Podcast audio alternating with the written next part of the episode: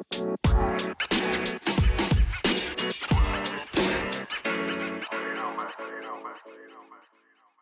don't even know how to contain myself Let's- right now.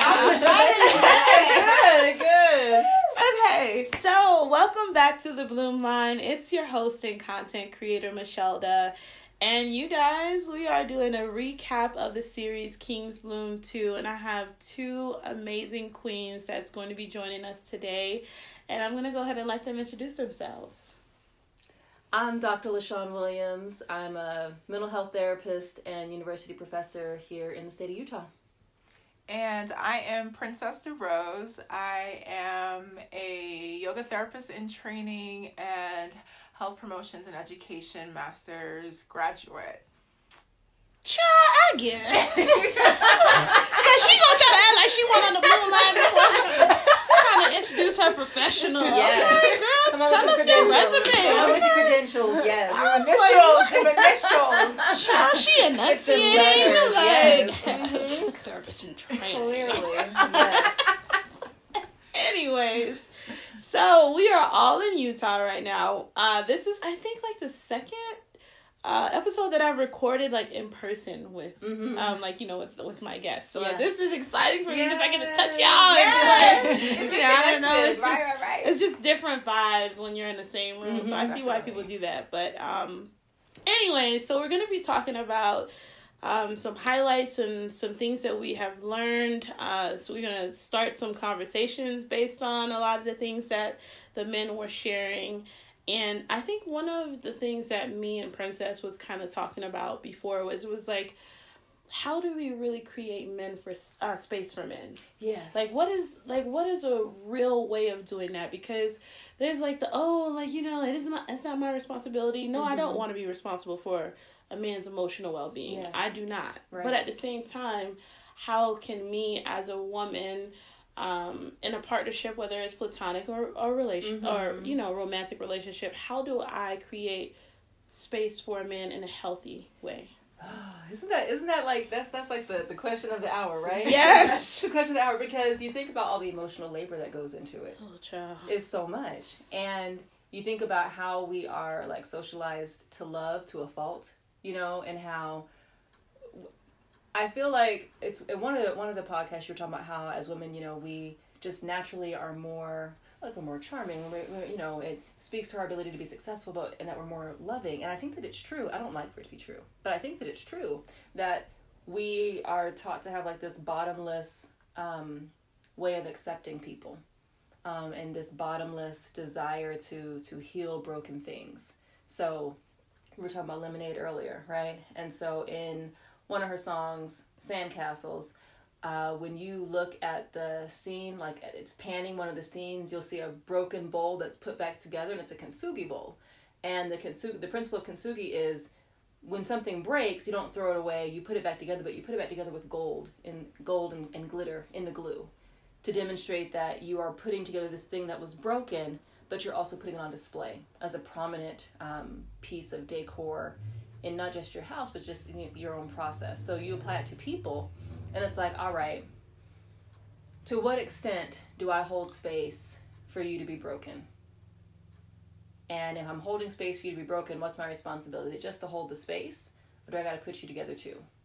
and then I think it, that's the conversation and the balance, the functional balance that we have to have and, and find and maintain is, yeah, I want to love you and I want to have space for you. I just don't want to do that at the expense of my own sanity and the expense of my own functionality um, because nobody wants to be taken advantage of. Mm-mm. That makes a lot of sense.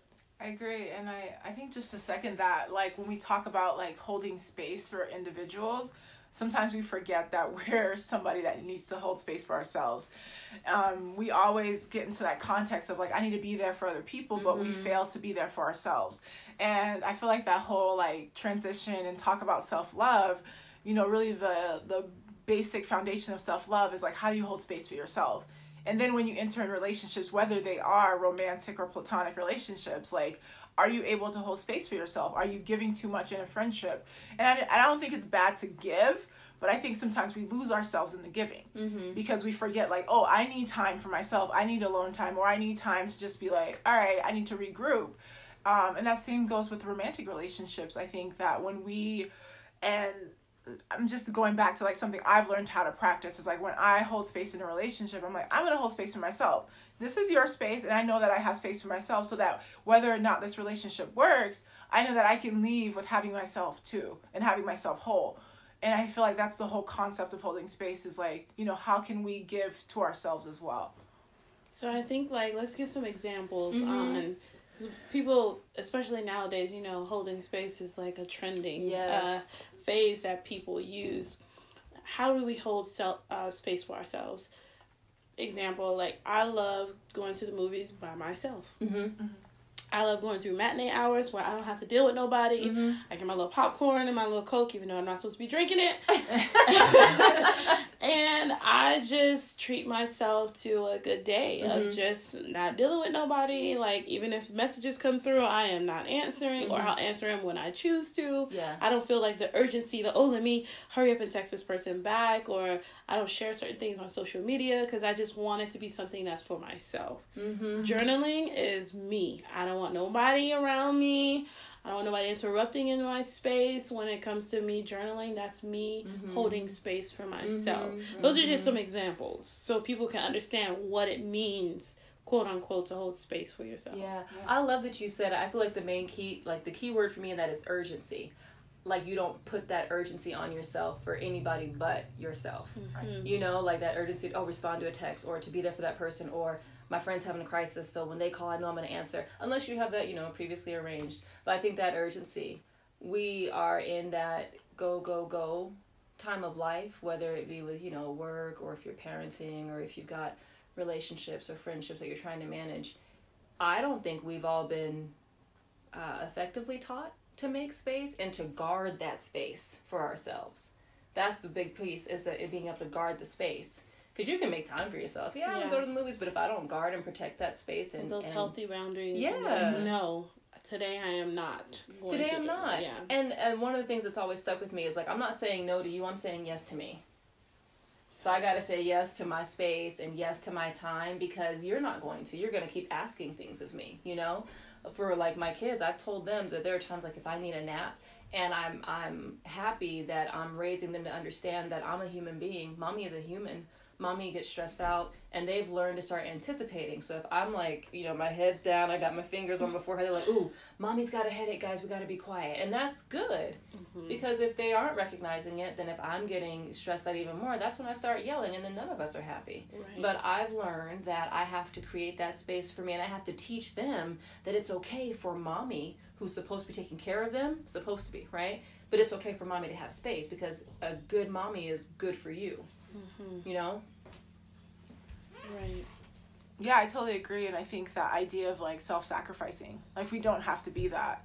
And sometimes it's like that constant reminder when we are trying to hold space for ourselves or be there for people, we feel like we have to sacrifice ourselves. But um, I love that what um, LaShawn said about that idea of just finding that balance. And every day it's a constant balance, like to hold space for yourself, to be present for yourself, as well as like still being a friend, being a lover, being a parent Mm-hmm. like there's no uh, you know there's no limit to that it's just that we need to um basically be more self-aware Mm-hmm. because i feel like that's the disconnect with any relationship is that we t- we feel like we have to pour so much into other people that we forget to pour into ourselves Especially if we're taught to do that. right You know, if we grow up seeing that all you do is pour yourself into somebody else, but you don't recognize that there's that need to be poured into, how do you take that with you into a friendship, a relationship, you know, a romance? How do you do that if you haven't seen it done? You stumble your way through it as you teach yourself to, but it's hard. It's hard to say no. It's hard to say no to you. It's hard to say yes to me. Like, it's very difficult to do those things because you're worried you're going to hurt somebody's feelings or damage a relationship. Hmm. That's true. I think um, the reason why I created this series, King's Bloom, Too, is like a woman creating space for men to freely, you know, um, express themselves or share their personal stories because rarely do we ever hear that. And so that was like my way of quote unquote like you know making space for men Mm-hmm. in a sense um, really trying to learn from them understand from them but them also understand from our perspective you know uh, how we were raised Yeah. to look at them how we Yeah. were raised to cater to them and how there are a lot of things that we do are not necessarily signs of weakness or that we do not want to quote unquote be submissive to the process of Mm-hmm. the traditional way of dating or Mhm. whatnot. Um, it was really important to kind of touch on the whole topic of Yeah. toxic masculine masculinity, and through each episode, you know, you're able to see different layers of it and how it affects everyone in a different way. For but at the same time, it was essentially across the board. It was really the same result Mm-hmm. a lot of it stemmed from romantic relationships Mm-hmm. and how they interact with women whether it was a mother or you know a woman that they were Mhm. you know interested in romantically Mm-hmm. and i thought that was really interesting i was listening back and i'm like oh my gosh this i was like wow Yeah. it really has a lot to do with the family base It does. Yeah. It does. And it's we were talking about, you know, moms being on a pedestal and mom is the queen, but yet having that differential treatment Yeah, to other women. Yeah, yeah, yeah, yes, exactly. Um, and I was thinking about it where I wonder what is it that happens in our families where that shift occurs, where boys who are interested in women are taught to interact with women in these transaction kinds of ways where like with their mothers it wasn't necessarily it wasn't an explicit transaction. It was a caring nurturing giving between mother and son but that doesn't transfer to son who's interested in dating women who wants relationships with women. He doesn't know how to have that same kind of transaction. And you would think it would be nat- it would be natural because if they did it with their mother then it should you know also happen with the women that they're interested in being with romantically in their lives. But some there's a disconnect from that family environment into the social arena where men and women begin dating. it's the cat you guys at the door i'm Yes, sorry my little- my little it's okay. cat. The bloom line is used to like interruptions. My Felines niece sometimes finds me when I'm recording, so Mhm. it's all good. We're family on the bloom line, so they understand interruptions. Yes. But yeah, no, I agree. I think um I mean I'm a big fan of the Red Table Talk and Mhm. Common was just on the Red Table Talk and he was Oh, talking about see that. you have to watch it. Mhm. He talks about how um, his mother placed the responsibility of being the man of the house on him, Mhm. and how that translated to him when he was in uh, romantic relationships. If women needed certain things, he'd be like, "No, it reminded him too much of his mom. Okay. And it was too much of a responsibility, and he just didn't want that type of interaction." Yeah. that intimacy just wasn't there because he was Mhm. like, "Nah, I'm good. Like this reminds me of something that's way too familiar." Mhm. And I Mhm. think um, who mentioned that? Um, Pizza um, actually mentioned a lot about how his mother used to tell him it was the opposite for him and his interaction with his mom because his mom would be in a corner crying and he'd be like, "You see, this is what men have the power to do to Mhm. women. I'm crying because men don't do this to Mhm. women." Mhm. and it was those interactions with him that taught him how to be there for women Yeah. and so he got pretty lucky to be a part of that process where his mom brought him in and and showed him how not to hmm And maybe that's the transfer. Yeah You know, I think kids kids aren't stupid. Like, you know, little kids know when if I'm to be the man of the house or I'm the little woman of the house and these are the things that are expected of me, kids can kind of tell, you know what, this doesn't feel right. But they don't have any power to do anything different about it. Um, so then, you know, they become the little man or the little woman of the house. Then that carries with them through the rest of their, you know, in their adult years after their formative years. But with things like this, when a parent shows you that they're human, that they're hurting, that they're hurting because of what someone else has done to them, and you can see one plus one equals two, you can see, well, if daddy did this to mommy and mommy's crying, I don't want to do what daddy did. Not necessarily I don't want to be like daddy. There might be mm-hmm. some good things about dad you do want to be, but I don't want to do whatever he did that's hurting mommy because it's not good to hurt people in general. Right. Like that that transfer that his mother gave to him is powerful. It's really powerful, and I don't know that that happens consistently in our families from parents to kids. No. I'm sorry. I'm sorry. Oh, oh yeah, we said that in unison. I mean, I, I, no, I, I, no. It's always in, it's always in a negative way. Mm-hmm. It's never in a way to teach or to edify. To teach and edify, absolutely. So for us, we're just like we all we grow up with these red flags. Yes, we yes, we grow do. up with these like preconceived like thoughts, Mm-hmm. and you know we see red flags where we really don't see them because that's just what we were taught. That's the Yeah, no, no, not not not at all. Especially in Haitian culture, like no, Well, they don't that- talk. They don't talk about anything. You don't have the right Mhm. to ask any questions. Not to a parent, not at No. all. No, who do you think you How are? dare you? Don't pay no Hmm. bills here. And then when I turned 15 and I started working at the little Boys and Girls Club, I was like, well, I'm bringing a check home. Like, you know, I'm bringing a little dishwasher, like, you know, detergent, like, you know, Brian, Brian will say, Yeah. I think I have a voice. Girl. I thought that I had something to say. Yeah, right. Wait till you get your own house. Uh, the, the, the line keeps Yeah, moving. Like, okay, I thought I, I thought I had made it here. All right. So yeah. I think that especially for me, I grew up in a house with um, mostly men. I'm the Mhm. youngest and the only girl of like five boys. yeah. And so my mom, I had seen interactions with my mom and my dad where a lot of the things that she said didn't matter. Mm-hmm. He would make his decisions and that that was it. Mm-hmm. And I saw a lot of when I was young, I couldn't ask no questions.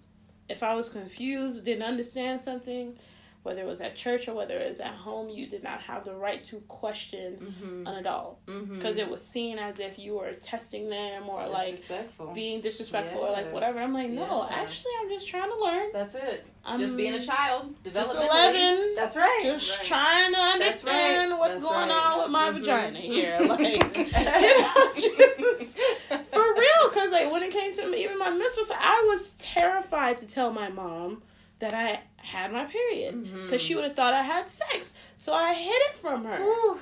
So it, was- it's stuff like that. It's like Yeah. I don't shoot. I don't know. She probably Yeah. don't think I'm out here doing whatever. Like I was afraid to talk to my parents about any and everything. Like I would learn from my friends. Yeah, Yeah. but then we carry that fear into our relationships. Yeah. and we're scared to talk. So how are we going to make space if we're scared to talk about things?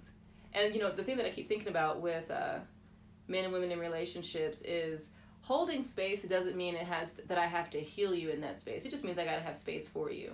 Um, in some of my most significant relationships, being clear about me and understanding when I'm upset or if I'm triggered about something, having a best friend that can say, "So are you mad at me, or did something else happen, and that's why you have attitude in your voice?" And then I got to be aware enough of myself to be like, "Oh, you know what? You're right.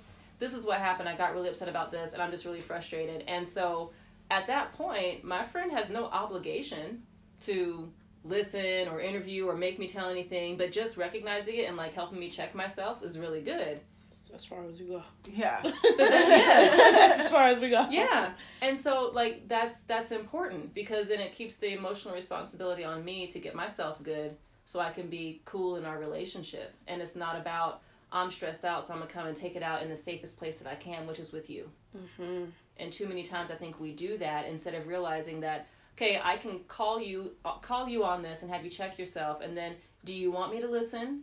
Do you need me to just kind of make space? Do you need to vent? You just need somebody to be mad at? Because if i know i can function. You need somebody to be mad at? Cool go ahead and be mad at me. It's not about me it's about you being mad right now. Right. but go ahead and be Yeah. mad at me and get to where you got to get to so we can be good again. Being able to have that in a relationship i think is really important. It's very important. It 'cause is. Me and Princesse had that conversation like last week. But I also. But I That's feel I'm laughing. I was like, "Oh, child, we just had that last yeah But I also feel like the same in that same context, it's like we all have roles. yes And sometimes like in those roles, like I mean Jerson talked about this. Hey Jerson. But I really like big bro. I really like when he talked about the three P's. He's like, you know, men like operate with these three P's, like protector, provider, and pussy. Mhm. Like, you know, all of those ideas of like how, you know, they have to be, you know, that individual. Like, I have to be the provider. Like, this is all I have to do. Or I have to be the protector of my family. Or I'm all about getting pussy. Mhm. And like that whole context is like, you know, giving men that space to be like, no, like, I want to be aware and present for you especially as a woman saying like hey i want to be there for you like well no you know like they kind of in a same in that same breath turn it around and be like well i need to be this person Mhm. and you know that also is uh, highly frustrating just listening to some of those um you know conversations within the bloom line i feel like um brother brian when he talked about that he sounds like a preacher i love you know i love you know, i'm sorry i really was enjoying his um, Brother Brian. Brother the Brian. Right Reverend. Bishop Brian. Bishop Brian. so when he was talking about that he's like you know i've done all these things. Like he talks about his growth spurt like how he went mm-hmm. through this journey of like you know that whole idea of like king's bloom like you know king and bloom. What was it called? The King's Bloom too. yeah mm-hmm. king's bloom too. So when he was talking about his journey and i'm listening to it i'm like okay like he's been through a lot to get to the space that he's in. But he also realized like he took you know me obviously listening to an analytical mindset i was like yeah he did a lot but he also allowed himself to make space to allow people to make space for him. Yeah. but at some point he sort of closes that off because he realizes like you know i have to take care of me. I have to do mm-hmm. things for me. Mm-hmm. And you know there's nothing wrong with that. But it also kind of like for me as i listened to all the series it was like in a way triggering because i'm like huh all these men are in this journey of like self-healing but there's way there's spaces that they've closed themselves off because they go back to that i have to be a provider i have to be you know a Protector. protector i have to go after x y and z and it's just like okay so where is it that you are trying you know even elliot mentioned this he's like you know as much as i do this work for other people and try to help them through this process as a therapist It's what he struggles with. it's what i struggle with Uh-huh, too Uh-huh, uh-huh. and Child, when I, I was like, you a therapist? I, listen, Like, I'm I telling was you. shocked. Yeah. I was shocked. I was shocked. So I I mean I mean just listening to that I think you know we you know in that whole retrospect like we have roles. And I think we are constantly trying to like you know shift and change as an individual. But within that role that's something that we come up with in childhood. Like men were grown up in these childhood environments to be like hey like you know you're you know like brother Brian when he was talking about his father going to, when his father was going to um prison like his you know that was like you have to be the man of the house now Mhm. you know, in the same context with um, Tino when he was talking about like his family such dynamic and how his father wasn't around because of work. You know, all these different things, whether it was spoken or you know, just like as a child, you seeing like, okay, I'm the oldest, I have to then take that responsibility of being told by your father or a father figure, hey, you're the oldest, now take on this lead. Mm-hmm. You know, it's you know, it's a mandate on you as a man, and then you're like, how do I navigate in a relationship with a woman now? Because then I see my mother on this pedestal, but then I want to love and love a woman, but will she demand the certain the same things from me? And do I have to give her those things in order to be? It's a lot of pressure. Yeah, It it's is a lot, of pressure. It It's is. a lot of pressure. It is. And I think um, one of the things um, Brother Brian. I'm hilarious. Brother Brian like was really saying was um, you know, cuz he's so resilient in the way that he was telling his story. Mm-hmm. But I was like, is there any moment you felt like defeated, you Right. know? Right. Right. And he was like, yeah, like he doesn't like to talk about it because obviously for a man, um, being a provider is a really big part of it. And that was one of the reasons why he felt like he was defeated because he was not capable of of doing um, like working, providing for himself and not being of use. Mm-hmm. Basically, like in some form of fashion Mm-hmm. especially after his dad put that responsibility on him and said, "Hey, you're the man in the house. You're supposed to be doing X, Y, and Z." So when it came to the point where he could not, he didn't know himself. Yes. He didn't know what he was capable of. He had forgot almost, you know, everything up until that point that he was, you know, an athlete. That he was this, and he was Mhm. that, and Mm-hmm. he got into that space where he was like, "Oh crap!" Like it's like he did not know himself outside of providing. And I'm realizing through this series, it's a a lot of men don't know who they are outside of being a provider, outside of being a protector, outside Mhm. of you know vagina. Mm-hmm. Because that word is just too. I was like, ooh, Jerson, like you know. I was like, oh, I didn't know we was going there, but okay. But you know, they really don't. And Mhm. so, um, Brother Brian was one of the ones who said that he wanted to be abstinent from sex because he really wanted to find out like who he was outside of that, and not just to be giving himself so freely to Mm-hmm. you know to women and, Mhm. and who didn't care about him. But I think one of the ones that we're talking about was the poem. On the first, oh, listen. yes. And you say his name because I like the way you say it. Oh, do I- but am I saying it correctly though? Yes, you are, but I like the way it sounds when Oh. you say it. I wrote it down. I was looking at it because I get the D and the J mixed up, but Adejare. Yes. Yeah. It sounds so good when you say Oh, it. I love his name. I thought it was amazing. And I, before we go to him, because what you're saying with Brian, um, image. He talked about how important image was for black men, and how when he didn't want to talk about his injury, and he didn't want to talk about his, I don't go there, you know, because that's really where he was tender. Mhm. And so everything, you know, about about um, realty and homes and moving and being homeless. he sounded and so confident. all of He those things. great. Well, absolutely he was, but he's telling his story, and so of Mhm. course you can tell your victory. But still, those places where his real identity truly was was still about providing, Mhm. providing entertainment, providing athleticism. Like men are only told that they can only do these certain things. I can provide, which means I'm providing. I can protect. I can put my body on the line for family, friend, self, identity, whatever, and then I can pursue. But pursuing an object of a person as opposed to pursuing an entire person Mm. is going to it's going to impact negatively how they're able to really view anything. If they if it's an image for them, but it's a body part for a woman, come on now. Like, how are you Mm. supposed to see all of me when you're only relegated to just seeing one piece of me? Well, then of course there's not going to be a whole lot of space for me in the relationship or for you. But how can I be ignorant of the fact that Hey yo, give me a second. Uh, I got to go get my notebook.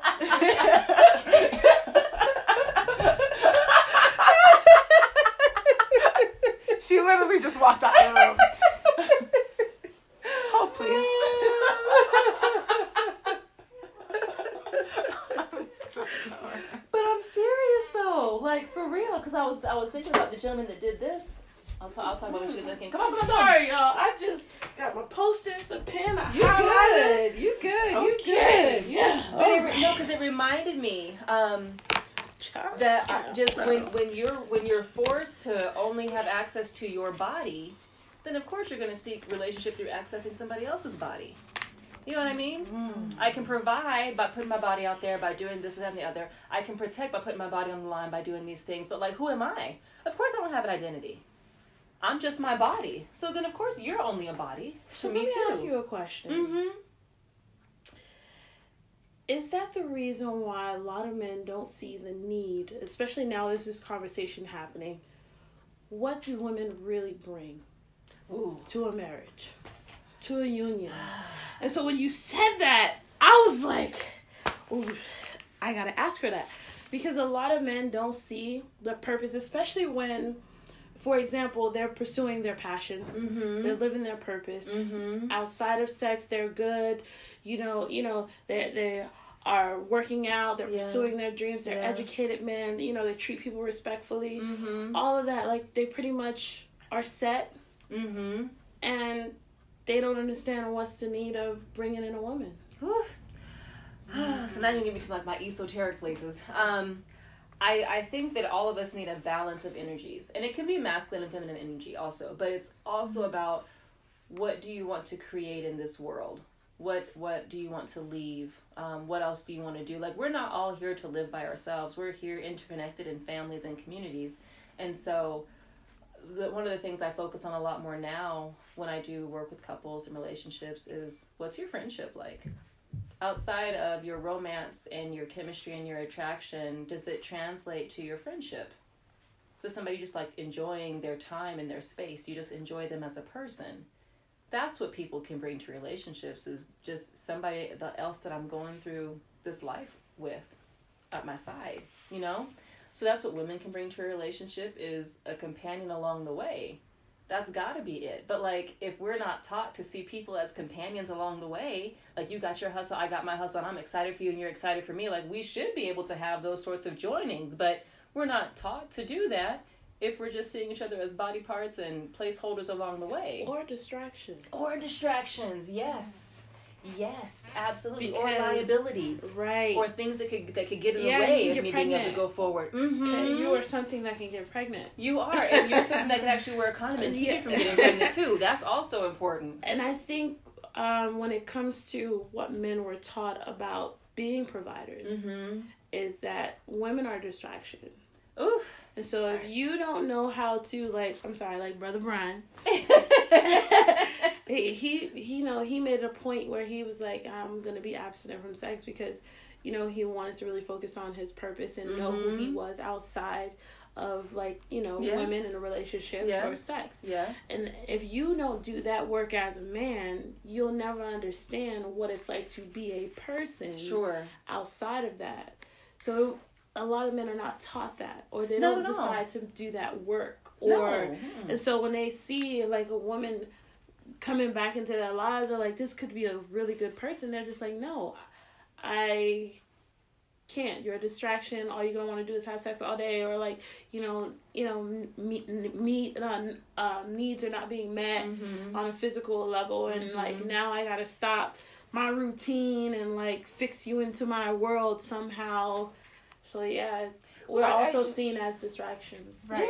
And I feel like that's the huge disconnect with um, the culture and I mean the culture as a whole collective and concept. And I'm talking about like, you know, I'm talking about black culture, Mhm. hip hop culture, what many of us many of us have grown up in is the culture shows us that idea of like, you know, this is the role of a woman Mhm. and this is the role of a man. So then we grow up in these notions of like, okay, this is how I'm supposed to act. And as we do this like, you know, energetic and shifting work and realizing like, no, I'm an individual. Like I'm a whole person. Yeah. And in being that whole person, like I want to be in a relationship with another whole, Whole person. person. Sure. And then like, you know, it's more about everyone's talking about 50 50. No, it's 100 100. We come Mhm. together. And when you have those days, like LaShawn was saying, like maybe I'm mad or maybe something happened at work or school or whatever, I want to come home to that person, that whole person or individual, be like, okay, we can talk about this. Yeah. I can, you know, let my guard down. I can let my walls down Mhm. because we do live in a society that is, you know, more or less, you know, attacking towards us.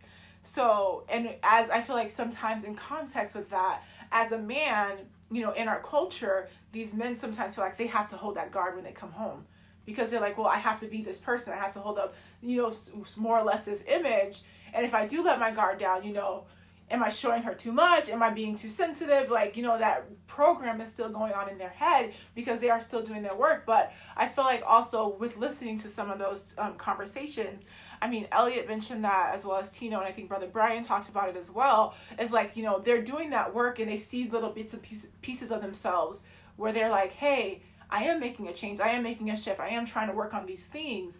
But also that sensitivity part where they can't really like get past that wall. Even Elliot mm-hmm. himself said, he's like, I see myself wanting to go over that wall and make that difference and make that change. But in the same token, am I ready? You know? And, you know, that is, you know, that's your decision. That's your choice because, you know, I, I feel like as a woman, you're like, of course you're ready. Do it. Right. You know, because we're doing our work. Right. But I mean, one of the, you know, the best quotes I heard from one of my mentors, um, I was in yoga training, and one of the things he said, he's like, you know, women are going to take over the world. And he said it in a way that was, you know, kind of jokingly, and then he sat down on his mat and he's like, but in order for women to take over the world, they have to work on healing their emotional bodies. They have to do the work of healing themselves emotionally because they've experienced a lot of trauma in this world. Mm. And he, and he said, and in turn, as women heal themselves, they can help the men in their lives heal themselves as well. And, you know, I really took that to heart. And just even thinking about it makes me a little emotional because it was like, you know, being an example. Because I feel like when we are doing this work as women and really doing the work, not being like, oh, I want a guy just to pay my bills or do whatever. It's like, no, I want a partner. I want a Companion. companionship. I want a friend that I can like bounce ideas off of Mhm. and, you know, be communicative with. And And- silly with Yeah. Silly. Silly. just, Silly and Yeah. I don't want to be serious all, all the the time. time. All the Life is so hard. Yes. No. hmm But when you said that, Princesse, it made me think about this video that I saw that was circulating on social media Mhm. about. It wasn't a, a video. I think it was like a picture of a man in his work uniform and his wife. Um, and when he comes home, he gives her a different person than he is at work. hmm And she's like, no. Give me the smile that you give that white man that you work for. hmm hmm hmm She said, no, I want all of that when you come home too. Is Nikki Giovanni and James Baldwin. They're in a, a, a Is it? discussion, and she Okay, talks okay, about that. Yeah. And I was like, Mhm. oh, that's powerful. And you look through the comments and you can see the minds of people. Yes. Because I'm like, no, they don't understand what she's saying. hmm She's like, no, I want all of you. I don't Mm-hmm. want the mad, sad, or stressed out or tired you when you come home. No, Mhm. give me the same person That you, you walk through those every day. that you give Uh-huh. at your job Uh-huh. every single day Uh-huh. because uh-huh. that's who I married. yes, Right.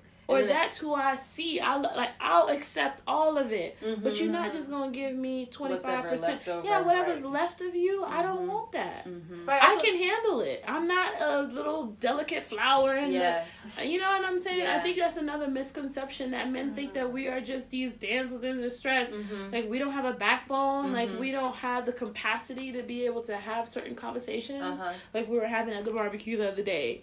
Like nigga, like uh, like Uh-huh. you know we're not simple minded. Yeah. Like you know what I'm saying? We have dimensions and we have ways of not demeaning a man when he expresses his emotions. That's not every female. That's not every woman. Oh, I can't say female these days. That's a sensitive word too. Oh goodness. Child, I'm just, it's It a just, sensitive it, word. I think it depends on who you grew up with. I grew up with a bunch of dudes as like my best friends, and so I grew up talking about females, and I have to be aware of that. yeah, And so around them, I'm like, me too. but I mean, if it's female behavior, Yeah. oh my god, it is what it is. Yes. But yeah, it's like I want all of you. I don't Mhm. The broken part, the sad part, the happy part, the joyful part. Like I want it all. I'm capable of handling it all. You want to know why? Because I'm a whole person. Yes. Yeah. You know, exactly. there are going to be times where that's why I need to be whole, so that Mhm. when you are not, that I can supplement and Mhm. you can do the same thing for me. I don't need no forty percent Negro. I really Mhm. don't. Mhm. Don't. It's we can't do anything. Well, and you have to remember here in the U.S., especially for all Black peoples who have come here, like coming here and being a dehumanized group, a dehumanized demographic, like this work that we are involved in as a culture is creating humanity for ourselves because we haven't been allowed to be human since we set foot on this soil. And we're That's 400 true. years of it, you know, in 1619 to 2019, we're 400 years of being on this soil and being dehumanized. And look at how long it's taking us to start being able to name and have these sorts of conversations. Really trying to say, hey, we are human. We deserve to have the full range of human experiences and emotions. And there's no space for that in the world outside of the one we create with our families or in our partnerships and whatnot. And that going back to the thing about women being distractions, it's men are really good at compartmentalizing things and they put this in a box and this in a box and then they just deal with like one box at a time. Women don't generally do that in the same kinds of ways. So for a man to say i'm going to compartmentalize this because if a woman wants me she's going to want me just for sex go back to the three p's provider protector and pussy then then that's how that's supposed to work. Because if you're saying those are the three p's then you should quote unquote be okay with that being the arrangement as opposed to he's trying to protect his energy he knows that that's one area where he can be distracted. The woman's not the distraction. He knows that he can be distracted because of how he gives of his body. And that's actually a really smart and a really insightful way to think about yourself. But then it makes the it makes the choice to create not to create, not procreation sex, but just to create an experience with somebody through sex that's fun, so much a more conscious choice mm. for him to to choose and to say i really want to experience this person because of who she is then she's no longer a distraction. She's an enticement. But she's an mm-hmm. enticement for all the reasons that i think would really be valuable to him when he's able to get out of seeing women and sex as a distraction. Like sex is a really great way to remind somebody they're still human come home from that bad day and you still give me a smile guess what let's go back and let's do what we do so that you know i still see you mm-hmm. I still feel you. I still care about you, and I'm still we're still a good space for each other. Because it can't be I'm creating space for you. We got to create space for each other, and I'm willing to set the example if you don't really know how to do it. But once I show you what to do, I need you to start practicing. Try Right. something. You know, it can't me just be halfway. that. Yes. Yeah, we gotta be yeah, yes. Yes. Yeah, you know, but okay, so this is another thing that Princesse and I was talking about. Mm-hmm. What is the timeline? You Oh. know, because you know, women we got a we got Me a clock. too. Men ain't got no clock, so it's like okay, I understand. I get it. You're doing your work. I honor that. I respect you for it. Mhm. But what is the timeline? How long do I hold this space for you? okay, how, so how you know what I'm saying? Like because Mhm. there's somebody else knocking at the same door. amen.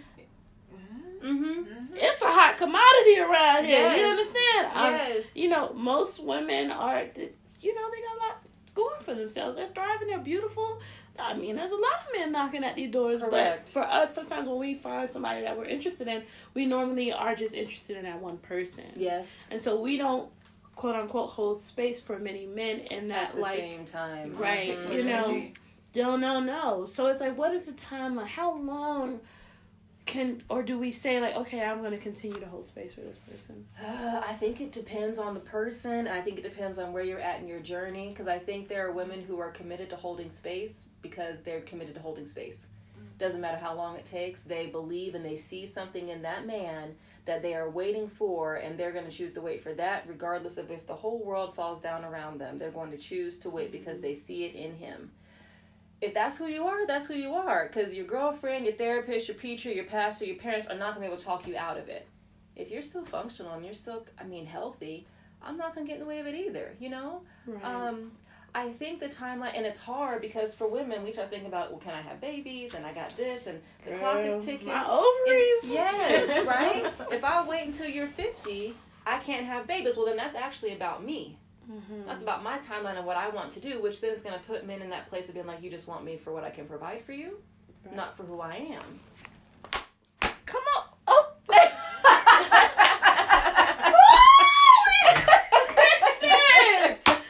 So we going down the bloom line huh? Okay. you know Okay, but you know what? Wow. Okay. All right, y'all. Hold on. I gotta take a swig of water because ooh, LaShawn got me over here. Mm. Child, it's, it's a mm. hard conversation, you know, because it to Wow. sit to sit there and empathy. I'm not gonna be able to have kids. Yeah, Wow. yeah, That's a that's a wow, and then it, it almost seems like you're just looking for someone to fit into this world that you have already created it's for already yourself. created. Mm-hmm. Mm-hmm. Hey, And, you know, and if we're if we're gonna be real about wanting to create with another person, kids might be part of that. Kids might not be. Am I willing to have a kid with you, knowing that you're not where you need to be now, and then me and the kid got to go through you going through it till you get there? It's a lot to juggle. It's and I'm not saying you shouldn't have a timeline, but I really do think we need to be conscious about what the timeline means. If I really want babies, and I'm willing to have a baby with you, and wait for you to get there, well then me, you, and the baby gonna be going through all this together. And if that's a choice that we choose to do, okay. Sometimes kids will speed men up. They be like, I gotta get it right for my child, you know. Um, but then that's a little unfair to him. tell me about it. you know, It's unfair to him, but it's, It's also, it's also unfair to the But child's he's a mother. child. The child Yeah, is not it's not right for the baby, but it's like you couldn't get it right for the not woman. really gonna be happy the way that could have if you waited a year. For sure. Right.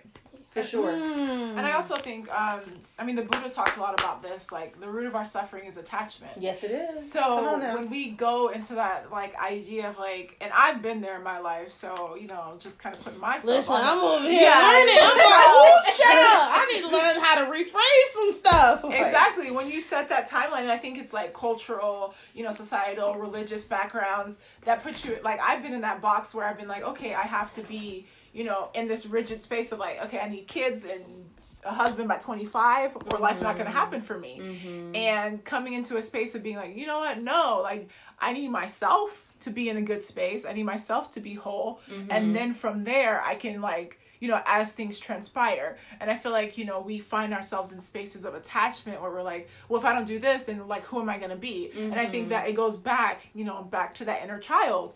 All the way back to like, you know, that idea of like perception, like who am I supposed to be? How am I mm-hmm. supposed to act? Like if I mm-hmm. grew up in this Caribbean Haitian household, I'm supposed to be this woman this way for this man. And the same context for these men like how are they supposed to react? How are they supposed to you know and that comes up for them like oh i'm supposed to be a husband. I'm supposed to have kids. I'm supposed to do these things. And i've talked to many of my friends that you know have been married as men who haven't married and they're men and they've been divorced and they talk about how they got married because of the expectation Yes. they were expected to get married they were expected to have kids and you know one of my friends asked i was like why did you marry her he's like i don't know and like for me, like took me back. I'm like, I thought people married for love. Like Yeah. you know, like I was like, what happened to the romance? He's like, I married her because she wanted to get married. Mm-hmm. And you know, the expectation was I was supposed to marry her because we were in this situation, and you know, it happened that way.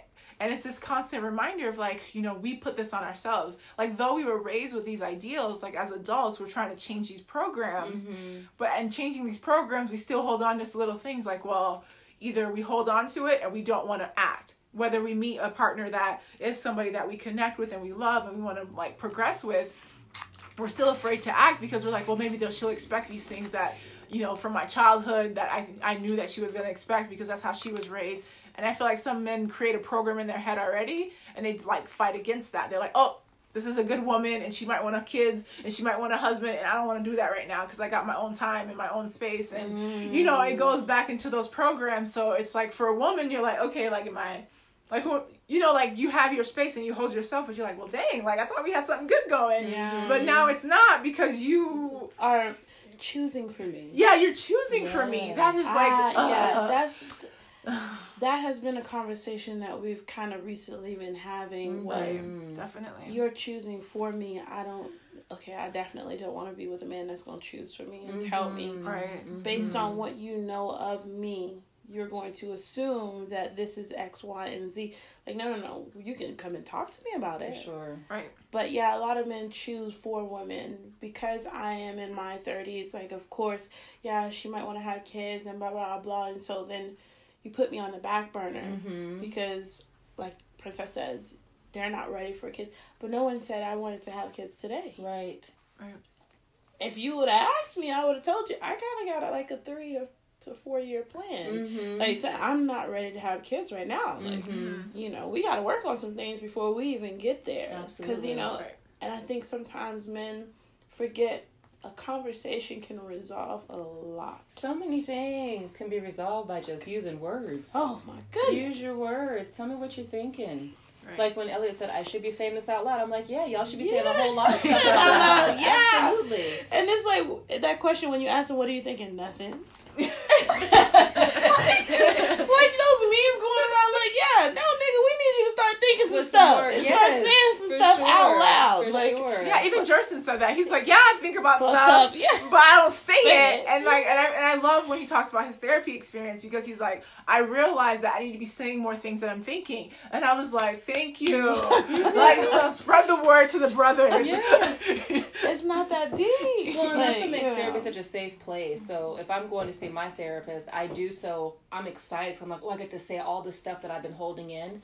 And she, like, as a therapist, like, we're taught to be a safe space, you know? And I'm not attached to what my clients say.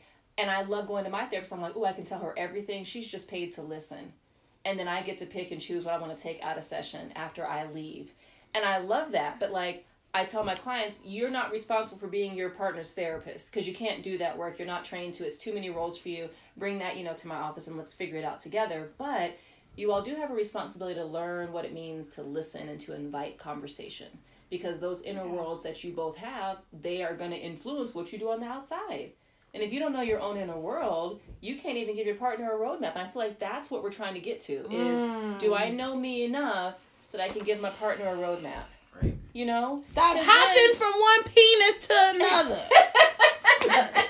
Stop going from one female to another. Like, it's for real. It's like you don't even know who you are no after idea. that relationship. Right. It's like the point of relationships is for us to be able to grow yes. and develop as people. Yes. Me and Princesse yes. talk about like there is this intimate space that only take place when you're like romantically, mm-hmm. you know, involved with someone that allows you to be able to grow substantially. Yes. And it, it only takes place in this space. That's right. So when you end a relationship, it's can we take a few, uh, maybe a month, or more, or like you know, at least. Yeah. I'm just saying, like mm-hmm. at least a month too much something so you can figure out okay like what about this situation that i didn't like yes where could i have grown versus mm-hmm. you talking about oh he wasn't doing this he wasn't doing that he or she wasn't doing this she wasn't doing mm-hmm. that but no like what did i learn from this experience That's how have i grown question. as a person mm-hmm. like what have i learned about what i don't want or what i need yep. in relationships it's like what did i how did i grow yep and how did i contribute to how this didn't work out yes like i've been divorced almost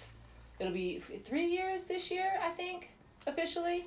And the the book I recommend to anybody going through a breakup, and and just to understand like the fact that every relationship is like has its own life cycle, a beginning, a middle, and an end. Um, is it's called Coming Apart by Daphne Kingma. I use it personally for me, but I use it with all my clients that have relationship issues because outside of the, you know, all relationships require, you know, love and nurture and everything else, like it says every relationship is here to help you meet a psychological or an emotional development phase need in your life. And when you have reached that emotional or developmental, um, emotional or psychological developmental task, the relationship has served its purpose.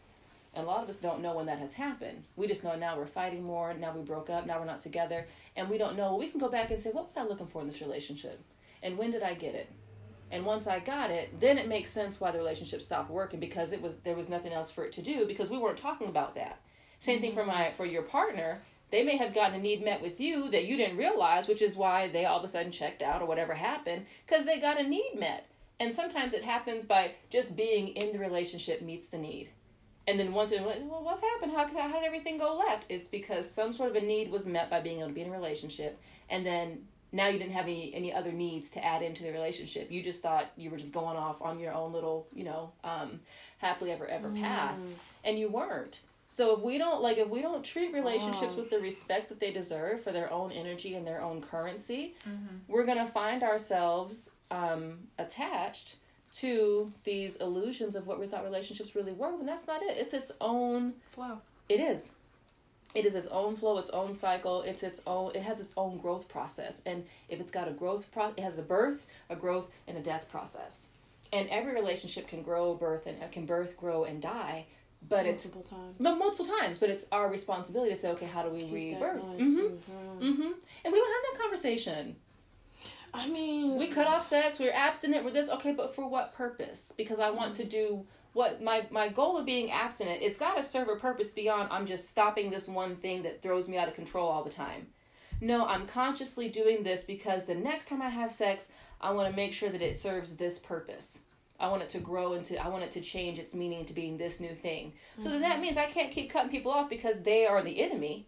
It means I need to start searching for the person that I want to consciously create sex's new definition with mm-hmm. that person. Right. I think Brother Brian said something very similar to that when he was saying that he had to stop looking for that special something deep down in that we all have deep down in, in ourselves and other people. He had to find it within Mhm. and within himself. Mm-hmm. Mm-hmm. But we're all Also, taught to look outside. Yeah. Yeah. Yeah. Yeah. And I think also like with that idea of like that idea of looking internally, like when you do find those spaces within yourself that you begin to heal and you come into like I think like basically coming home to yourself Mm-hmm. because you stop making excuses of being like, well, I have to be this, or you stop being on like you're on a show, you know, like on a stage. It's like no, I'm present for myself, and this is who I am authentically. Then you begin to attract that person that then you vibe with on that same wave but it goes back into that idea so when you do find that person i'm laughing because it's so interesting because we get into this space of like i found someone i connect with and we have this energy and it's flowing and it's beautiful. Girl, but then the fear comes trauma in. come- Yeah. so then the fear comes in and then, Oh my God. and you're like why are they so nice? Uh-huh. why are they this? Why are they Uh-huh. that? And like why do they want to be present for me? What's wrong with them? And i'm like i just want to hold space for you. And for that you know i mean and a lot of the men talked about that. Like i mean elliot kind of mentioned it when his partner's trying to be present for him and he kind of has some resistance behind that like he kind of just like okay i understand why she wants to be here but also he's like i'm aware of it but then i don't speak on it i don't say anything and you know even me listening to what Tino had to say about that and how he, you know, basically touched on um, relationships a bit. You know, all these same ideas with these men from Jerson to from the end to the beginning. Their relationships were based on like I'm still learning, and I feel like you know that was something that I really took away from everything that the men said. Even Beatsa, he's like I'm not in a relationship right now, but I'm still learning things from the experiences Yeah. I've had with women, you know, and me trying to grow myself and trying to be better present so that when I do get into a relationship, I want to be this way. Um, and even Brother Brian, I like his ending. He's like, you know, I'm training my mind, I'm trying to learn these things, but it's like the heart. And I feel like a lot of the men didn't touch on the heart as much because there were, from every conversation, there were these emotional. Um, I think each of them touched on something that was really deep and emotional to them that they didn't realize was going to come up Yeah. Mhm. and I heard um, that too. Mhm. yeah and I, I was really like interested to see where they would go with it but a lot of I them had to either trap him, girl. yeah I had to get him paused there. I had to get them there. Yeah, push They a little was- bit. Yeah, Yeah. they were very Mhm. resistant. Right. Mhm. They were really tactful in the way that they answered their questions. Yeah, they got to put their narrative out there, Yeah. and I mean that's how they've learned to survive this yeah, and entire I was world. like, is no, no, no, no. They push Yeah. the narrative. I said, baby Jesus, help me. out." Yeah. So, but there were some positives, but I feel like a lot of them did good. like kind of get in a comfortable space, you know, Comfortable. yeah, Yeah. a comfortable space. And you can tell, like, hey, and then I feel like that reflection to them, them hearing themselves, That therefore was made really it big right. for a few of them. Mhm. Hearing themselves, it was liberating. It was like, oh my Mhm. goodness, like I know. Oh, man, I'm getting emotional because this series was really dear, like to my heart. I, oh man, sorry guys. Take your time. I received such a beautiful message from one of the men, and them hearing their voice for the first time. And I was like, I gotta keep going, you know? Yeah. That's made me feel so blessed. I was like, oh my goodness, them hearing their voice for the first time was really a healing process for them Mhm. Mhm. they had Mhm. never really told their story even though there were different ways in how they expressed themselves but somehow the space on the bloom line was just very powerful and emotional for them Mhm. where they were able to get over you know something that they were really really struggling with and so that is that made me feel so great to know that like a lot of them hearing themselves for the first time it was different Yeah. Yeah. it's different. They they're not used to it, and then they were just so happy. It's like thank you for wanting, you know, to Mhm. hear my story, in a in a space that wasn't judgmental or me trying to beat them up or like you Mhm. know. Because I'm gonna tell you, some of the girls that were like submitting questions to Mhm. ask for this series, they really thought it was going to be like a male bashing oh. situation. Yeah. And when the first few episodes came out, you know, they were scolding me a little bit, like, you making excuses for them, Oh, like, like, you know, you're Mhm. you're this and that. Like, I was just like, okay, I see why you single still. like, you know, I see. Uh, God bless the man who, you know, Mhm. but that has been a really special series. It's been really great. But like that goes back to your first question is like how do we hold space? Mm-hmm. Because we get this. Right. Because our willingness to hold space and to let people bring their stories, of course it's going to be not just rewarding to us, but like you're changed Yeah. because of what these men contributed. And in their other relationships, the same benefit is possible. Yeah. That's that birth process of the relationship cycle. I think that's the what women want. Mhm. We just want to know that, not that you guys need us emotionally, but Mhm. like, say that we do something Yeah. that frees you in that way. That we're I safe. Think that yeah, that, That we're you- a safe place Mhm. Yeah. for you, Mhm. and it's okay. I know there's a lot of men who they have gone to that safe space with Mhm. women, and women have abused that. Yes. And so that's why they don't want to go there anymore. yes. But there are men who just have never been in that space, period. And they're Mhm. just like, I'm afraid of of knowing that a person can kind of, you know, um, sway the way that they feel and how they react to things or like whatever. But anyways, that's a whole nother thing. It's but can we completely talk about this poem? Yes, Yes. Can we? Listen,